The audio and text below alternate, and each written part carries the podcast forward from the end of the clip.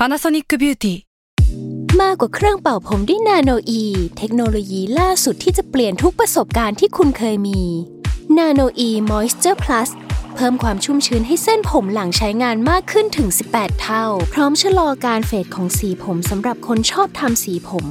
ดูแลความชุ่มชื้นทั้งเส้นผม หนังศีรษะและผิวคุณ Panasonic NA0J มีเทคโนโลยีนาโนอีที่ care only you s a l ม o n PODCAST มัน สด อร่อย ก่อนจะเข้าสู่รายการนะคะ บอกไว้นิดนึงว่ารายการของเราเนี่ยดูดวงตามลัคนาราศีนะคะสำหรับใครที่อยากทราบว่าลัคนาราศีคืออะไร สามารถไปฟังได้ที่ EP 1 เลยเนาะส่วนเว็บที่ใช้คำนวณลัคนาราศีนะคะ ก็คือ w w w m y h o l a c o m นะคะ เข้าไปได้เลยค่ะสตาร์ราศี ที่พึ่งทางใจของผู้ประสบภัยจากดวงดาว สวัสดีค่ะ ยินดีต้อนรับเข้าสู่รายการสตาร์ราศีที่พึ่งทางใจของผู้ประสบภัยจากดวงดาวค่ะสำหรับสัปดาห์นี้ก็จะเป็น EP ที่ 35 แล้วนะคะ จะเป็นดวงระหว่างวันที่ 14 ถึง 20 มิถุนายน 2564 ก็สัปดาห์นี้นะคะ ก็จะมีดาวย้ายทั้งหมด 1 ดวง จะเป็นดาวอาทิตย์นะคะ ปกติแล้วเราจะได้ยินดาวพุธดาวศุกร์ย้าย แล้วก็มันจะเกิดอะไรเปลี่ยนแปลงไปในมิติต่างๆ เช่นว่า เอ้ยดาวพุธย้ายการคมนาคม การสื่อสารแยกดาวศุกร์ย้ายเนี่ยตลาดหุ้นเอ่ยการลงทุนอะไรที่เกี่ยวกับทองคำหรืออะไรเงี้ยก็จะมีการขยับปรับเปลี่ยนกันไปอย่างนี้นะคะ ส่วนดาวอาทิตย์เนี่ยเราก็จะไม่ค่อยเห็นสักเท่าไหร่ว่า เอ๊ะ มันคืออะไรกันแน่อย่างนี้ใช่ไหมถ้าดาวอาทิตย์จริง ๆ ในแง่ของความหมายมันอะมันเหมือนการเปลี่ยนโฟกัสของเดือน ว่าเดือนนี้มันเข้าสู่ราศีนี้แล้วนะมันเป็นเรื่องราวนี้นี้จะเด่นขึ้นมาอะไรประมาณนี้ หรือว่าถ้าเป็นฝรั่งหน่อย สมมุติว่าถ้าตอนนี้มันเป็นราศีมิถุนใช่ไหมเขาก็จะเป็นฤดูมิถุนอะไรประมาณนี้นะคะ ตอนนี้นะคะดาวอาทิตย์ก็ย้ายเข้าสู่ราศีมิถุนแล้วอย่างเดือนก่อน มันก็จะไปโฟกัสที่ราศีพฤษภเรื่องเกี่ยวกับการเงินการลงทุนแล้วก็ อะไรแนวๆนั้นมันก็บูมขึ้นมา อย่างที่เราเห็นว่ามันมีเรื่องของบิตคอยหรือว่าการลงทุนในคริปโตที่มันเป็นกระแสอยู่ในช่วงเดือนพฤษภาคม แล้วก็ โดนทุบหนักๆนะคะ แต่ไม่ใช่ว่าทุกครั้งที่เป็นพฤษภาคมมันจะโดนทุบนะ แต่ว่าในช่วงพฤษภาคมมันมีดาวหลาย ๆท่วงอะไปมารุมมาตุ้มอยู่ที่ช่องราศีพฤษภซึ่งเวลาดาวมารุมมาตุ้มอะมันจะมีเรื่องเยอะวุ่นวายขยับตัวไม่ได้ทำอะไรไม่ได้มากๆอย่างเงี้ยนะคะ ช่วงเดือนเนี้ยแล้วก็ตั้งแต่1นถึงสสัปดาห์ก่อนดาวมันค่อย ๆ ทยอยย้ายออกมาแล้ว แล้วตอนนี้นะคะ ดวงอาทิตย์ก็เหมือนย้ายโฟกัสนะคะว่า ตอนนี้นะคะประชาชนคนในประเทศคนในโลกหรือว่าอะไรก็ตามต่างๆนะคะ ไปโฟกัสที่ราศีมิถุน ทีนี้ราศีมิถุนคืออะไรนะคะโฟกัสของมันก็จะไปที่อะไรใหม่ ๆ เราไปสื่อสารกับคนข้างนอกนะคะ ออกไปพบปะผู้คน มีการเดินทางระยะสั้นๆ หรือว่าพูดถึงเกี่ยวกับการเปิดประเทศ การบินข้ามไปมาเอกสารสัญญา หรือว่ามีการประกาศอะไรใหม่ ๆ ขึ้นมาในช่วงนี้ อาจจะมีนวัตกรรมอะไรใหม่ ๆ นะคะ มีการลงทุนหรือข่าวเกี่ยวกับอะไรใหม่ๆ พิมต้องเล่านิดนึงว่าสมมติว่าเป็นการลงทุนเราจะคิดถึงพวกดาวศุกร์หรือราศีพฤษภแต่ในยุคสมัยใหม่อะ พิมพ์ไปนั่งฟังเรื่องเกี่ยวกับบิตคอยมาคอไอเดียของบิตคอยอะมันเหมือนอยากจะปลดแอก เรื่องระบบการเงินอะในยุคเก่ามีพวกธนาคาร พวกรัฐบาลอะเข้ามาเหมือนควบคุมต่างๆทำให้เราไม่สามารถทำอะไรบางอย่างได้ หรือว่าจะต้องมีแนวคิดอยู่ภายใต้กรอบของกฎหมายของกฎของรัฐบาลอะไรอย่างเงี้ยแต่ว่าบิตคอยอะมันมีความคิดเหมือนจะปลดแอกจากสิ่งนั้น เป็นอะไรใหม่ ๆ เป็นเทคโนโลยีใหม่ ๆ ที่เกิดขึ้นมา ซึ่งไอเดียโดยคอนเซปต์มันอะ มันไม่ได้แมชกับดาวการเงินในโลกเก่าแบบดาวศุกร์ที่ผ่านมาทองเนี่ยคือดาวศุกร์นะคะ ทีนี้มันเป็นอะไรใหม่ๆอะแล้วมันดันไป match กับ concept ของความเป็นดาวพุธเพราะฉะนั้นเนี่ยเรามองว่าก็มีความเป็นไปได้นะ ที่เดือนนี้คนก็ยังโฟกัสไปที่การลงทุนเหมือนกัน แต่ว่าเป็นการลงทุนแบบดาวพุธ อะไรที่มันดูเป็นเครือข่าย การสื่อสาร การคมนาคม หรือการเดินทางระยะสั้น ๆ อะไรแนวนี้รวมถึงบิตคอยน์ และถ้าประเด็นในประเทศไทยเนี่ยก็อาจจะมีประกาศอะไรที่เกี่ยวกับการเปิดกิจการหรือปิดกิจการ หรืออะไรแนวๆนี้เข้ามาเหมือนกับว่าเป็นเรื่องใหญ่ ๆ ที่จะต้องพูดคุยกันน่ะนะคะ จริงๆ เรื่องการเปิดกิจการหรือว่าการกลับมาขยับเคลื่อนไหว มันก็เกิดขึ้นได้นะคะ เนื่องจากสัปดาห์นี้เนี่ยเป็นสัปดาห์ที่ดาวพุธกลับมาเดินเป็นปกติแล้ว อันแรกก็คือดาวอาทิตย์ย้ายเข้าสู่ราศีมิถุน ซึ่งราศีมิถุนมีดาวจำตัวเป็นดาวพุธนะคะ อันนี้คือข้อแรก ข้อที่ 2 ดาวพุธเป็นปกติ นั่นก็หมายความว่าโอเค อะไรที่มันไม่สามารถเคลื่อนไหวได้ในก่อนหน้านี้มันก็จะสามารถเคลื่อนไหวได้แล้วนะคะ แต่ว่ามันก็ยังเคลื่อนไหวได้ไม่ดีด้วยความที่ว่าดาวพุธอะยังไม่ย้ายราศี คือยังอยู่ในราศีเดิมคือราศีพฤษภนะ แต่เดินปกติ และก็ยังเจอกับราหูที่เป็นดาวเกี่ยวกับเจ้ากรมข่าวลืออยู่ ข่าวลือมันก็ทำงานมาตลอดในช่วงตั้งแต่เดือนพฤษภาคม เราก็ได้ยินตั้งแต่ข่าวเกี่ยวกับการลงทุน แล้วก็ข่าวลืออะไรต่างๆ ที่เราได้ยินมานะคะคราวนี้เราว่ามันยังไม่หมดไป เพราะว่าถ้ารอให้มันหมดไปอะจะต้องรอให้ดาวพุธอะย้ายออกมาหรือว่าอยู่ไกลๆจากราหูก่อน ซึ่งเอาจริงๆนะคะ เราดูว่าตอนนี้องศาของดาวพุธกับราหู ในสัปดาห์นี้มันคือใกล้กันมาก เพราะฉะนั้นคิดว่าข่าวลือยังคงทำงานอยู่นะคะ ยังไงก็ต้องระมัดระวังด้วย ใครที่ลงทุนในพวกคริปโตเคอเรนซียังไงก็ต้องระมัดระวังอีกอยู่ดีนะคะ เพราะว่าพิมพ์ไปสังเกตมาแล้วว่าทุกครั้งที่ดาวมันเดินอยู่ในองศาประมาณนี้นะคะ แล้วก็พิมพ์ลอง backtest กลับไปเนี่ยมันจะสัมพันธ์กับการตกอยู่เหมือนกัน ยังไงก็ต้องระมัดระวัง โอเค เราอัปเดตกันว่าดาวพุธกลับมาเดินปกติ แต่ว่าเราไม่ได้บอกว่าวันไหนนะคะ ก็ดาวพุธกลับมาเดินเป็นปกติในวันที่ 16 มิถุนายน อันนี้คือข่าวดีที่ยังไม่ได้ดีร้อยเปอร์เซ็นต์นะ อย่างน้อยมันก็ขยับนิดนึงล่ะ แต่ว่าข่าวร้าย อันนี้ร้ายจริงนะคะ ก็คือดาวพฤหัสค่ะ ดาวพฤหัสเป็นดาวที่ควบคุมกลไกใหญ่ในแง่บวกอะคำว่ากลไกใหญ่ในแง่บวกหมายถึงว่า การขยับขยายในทิศทางของเศรษฐกิจของภาพรวมที่มันเดินไปข้างหน้าอะไรที่มันเป็นใหญ่ๆอะค่ะ มันก็เดินไม่ปกติเหมือนที่ผ่านมาแล้วเอาหลายคนอาจจะถามว่าที่ผ่านมามันเดินปกติแล้วหรอวะไอ้ที่เดินปกติเนี่ยมันก็ไม่ใช่เศรษฐกิจดีนะ ใช่มันอาจจะเศรษฐกิจไม่ดีในแง่ของการที่เราเป็นคนตัวเล็กนึกออกไหมแต่ว่าคนใหญ่ ๆอะอาจจะไม่ได้รู้สึกหรือได้รับผลกระทบขนาดนั้น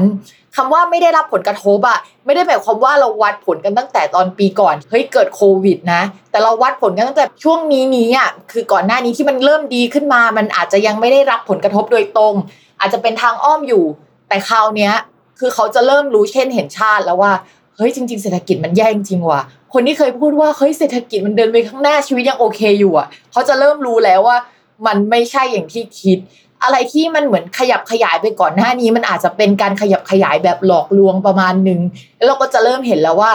กราฟของมันค่อยๆชะลอตัวลง ทีนี้เมื่อสัปดาห์ที่แล้วพิมพูดไปว่าความสัมพันธ์ระหว่างดาวพฤหัสกับการย่อตัวหรือว่าการหดตัวของคนที่ติดเชื้อโควิดใช่ไหมว่ามันสัมพันธ์กันว่าถ้าดาวพฤหัสอะมันไม่เดินไปข้างหน้า ช่วงที่มันชะลอตัว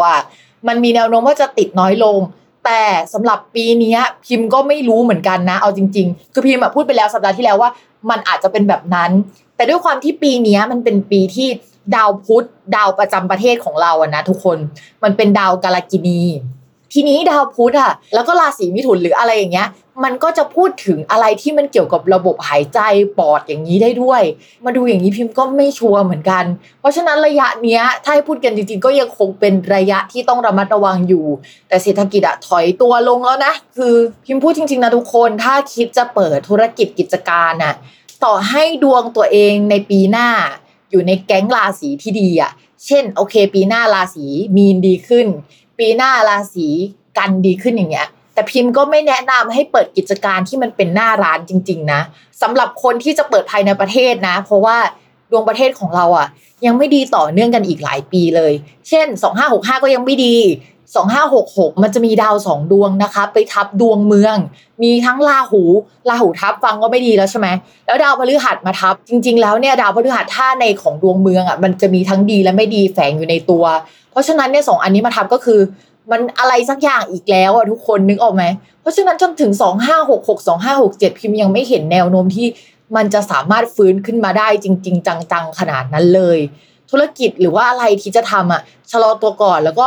ลองมองหาธุรกิจแบบอื่นที่ไม่ต้องอาศัยหน้าร้าน ไม่ต้องอาศัยรัฐบาลอะนึกออกไหมไม่ต้องอาศัยปัจจัยภายนอกเยอะเกินไปอะพึ่งพาตัวเองให้ได้มากที่สุด เกลียดจังเลยที่จะต้องพูดคำเนี้ยคำว่าแบบเริ่มต้นที่ตัวเองหรือพึ่งพาตัวเองอะเราพูดเลยว่าจากดวงเมือง อันนี้พูดในมุมมองของการดูดวงอะนะเราพึ่งพาอะไรไม่ได้เลยอะไร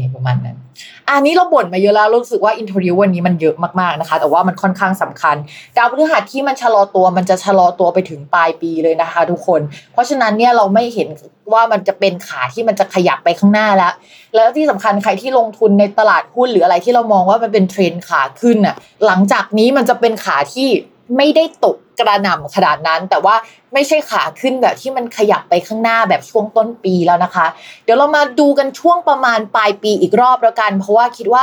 ดาวมันเหมือนกันช่วงประมาณเดือนมีนาคมปี 2563อะแล้วมันเหมือนกับปลายปีช่วงประมาณเดือนธันวาคม 2563 อีกรอบหนึ่งไปดูนะว่าช่วงนั้นกราฟอะไรยังไงเป็นยังไง เพราะว่ามันมีความคล้ายคลึงกับตรงนั้น โอเค เดี๋ยวเรามาเริ่มดูดวงกันเลยดีกว่านะคะ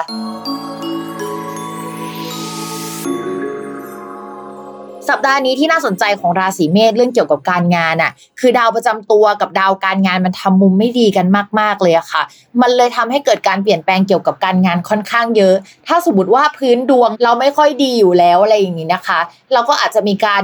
ยกย้ายเรื่องการงานเกิดขึ้น มีการตัดสินใจลาออก มีการทะเลาะเบาแวงหรือว่ามีปัญหากับเจ้าของหรือว่า หัวหน้าใหญ่เกิดขึ้น เรากับเขาจะเผชิญหน้ากันเราคิดว่าเฮ้ยเราจะต้องทำอะไรสักอย่างเพื่อการเปลี่ยนแปลงอะแล้วตัวเขาก็จะคิดแบบนั้นนะคะ อาจจะคิดว่าสิ่งที่เราทำอยู่กับเขาทำอยู่มันไม่ work อันนี้คือสิ่งที่มันเกิดขึ้นตอนนี้ แล้วทีนี้ดาวเกี่ยวกับการพูดอะมันยังเป็นดาวที่มันค่อนข้างปากเสียอยู่นิดๆอะค่ะ เพราะฉะนั้นคิดอะไรไปอะอาจจะคิดแล้วก็พูดออกมาเลย ไม่ได้กลั่นกรองหรือกลั่นกรองแล้ว แต่ว่าอยากให้อีกฝั่งหนึ่งเจ็บอยากพูดให้มันเจ็บอะเอาสักทีหนึ่งอะไรประมาณนี้นะคะ เพราะฉะนั้นราศีเมษก็ ต้องระมัดระวัง ถ้าเป็นช่วงที่ชะลองาน ลาพักร้อนหรือว่าพักสักนิด ถ้าสามารถทำได้ อยากให้ทำนะคะ เพราะว่า การขยับในช่วงนี้ยังเป็นการขยับที่ฝืน สาเหตุที่ฝืนเพราะว่าดาวประจำตัวราศีเมษอะมันจะมีจุดที่มันใกล้โลกที่สุดที่มันส่งผลให้ชาวราศีเมษรู้สึกมีพลัง ฉันอยากทำงานอะมันมีอยู่จุดหนึ่งแต่มันไม่มีจุดหนึ่งเหมือนกันที่อยู่ฝั่งตรงข้ามกับจุดเนี้ย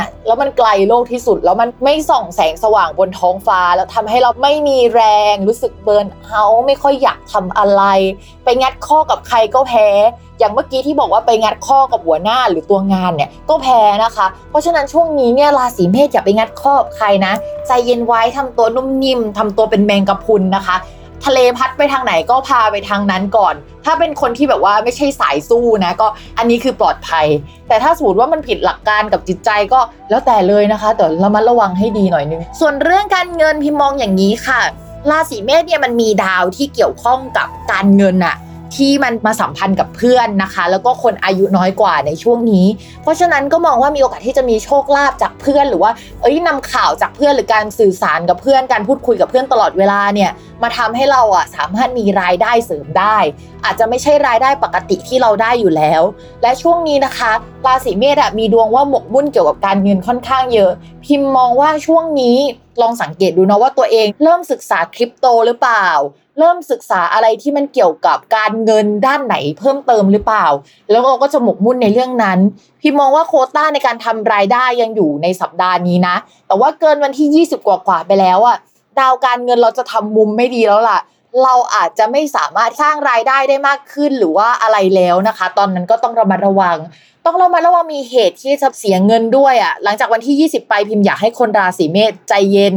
ไม่ต้องเทรดหุ้นหรืออะไรเพิ่มเติม ให้นั่งมองไปเรื่อย ๆ ก่อนนะคะ ให้ใจเย็นมากๆ อันนี้คือสิ่งสำคัญ แล้วก็อาจจะมีรายจ่ายเพิ่มเติมเกี่ยวกับที่อยู่อาศัยหรือว่าค่ารถนะคะ ในช่วงสัปดาห์หน้าๆเพราะฉะนั้นตอนนี้นะคะ ได้ตังมาก็เก็บไว้ก่อน เพราะว่าเดี๋ยวมันจะมีรายจ่าย ต่อมาในเรื่องของความรักนะคะ ดาวประจำตัวมันย้ายไปอยู่ในสถานที่ที่ไม่ดีทำให้เราไม่มีความสุขนะคะ ส่วนดาวที่ คนที่มี potential จะเข้ามาคุยอะมันยังทำมุมดีกับตัวเราอยู่ อาจจะหมายถึงว่าเราอะไม่ได้สนใจเขาขนาดนั้น หรือเราเจอมรสุมของเราอยู่อะแต่ว่าคนที่เราชอบหรือว่าคนที่เรารู้สึกว่าเราเป็นเมนคนเนี้ย เขาก็ยังใส่ใจเราเขาก็ยังพูดคุยกับเรานะคะ อาจจะมีผลประโยชน์ร่วมกันก็ได้อะไรแบบนั้น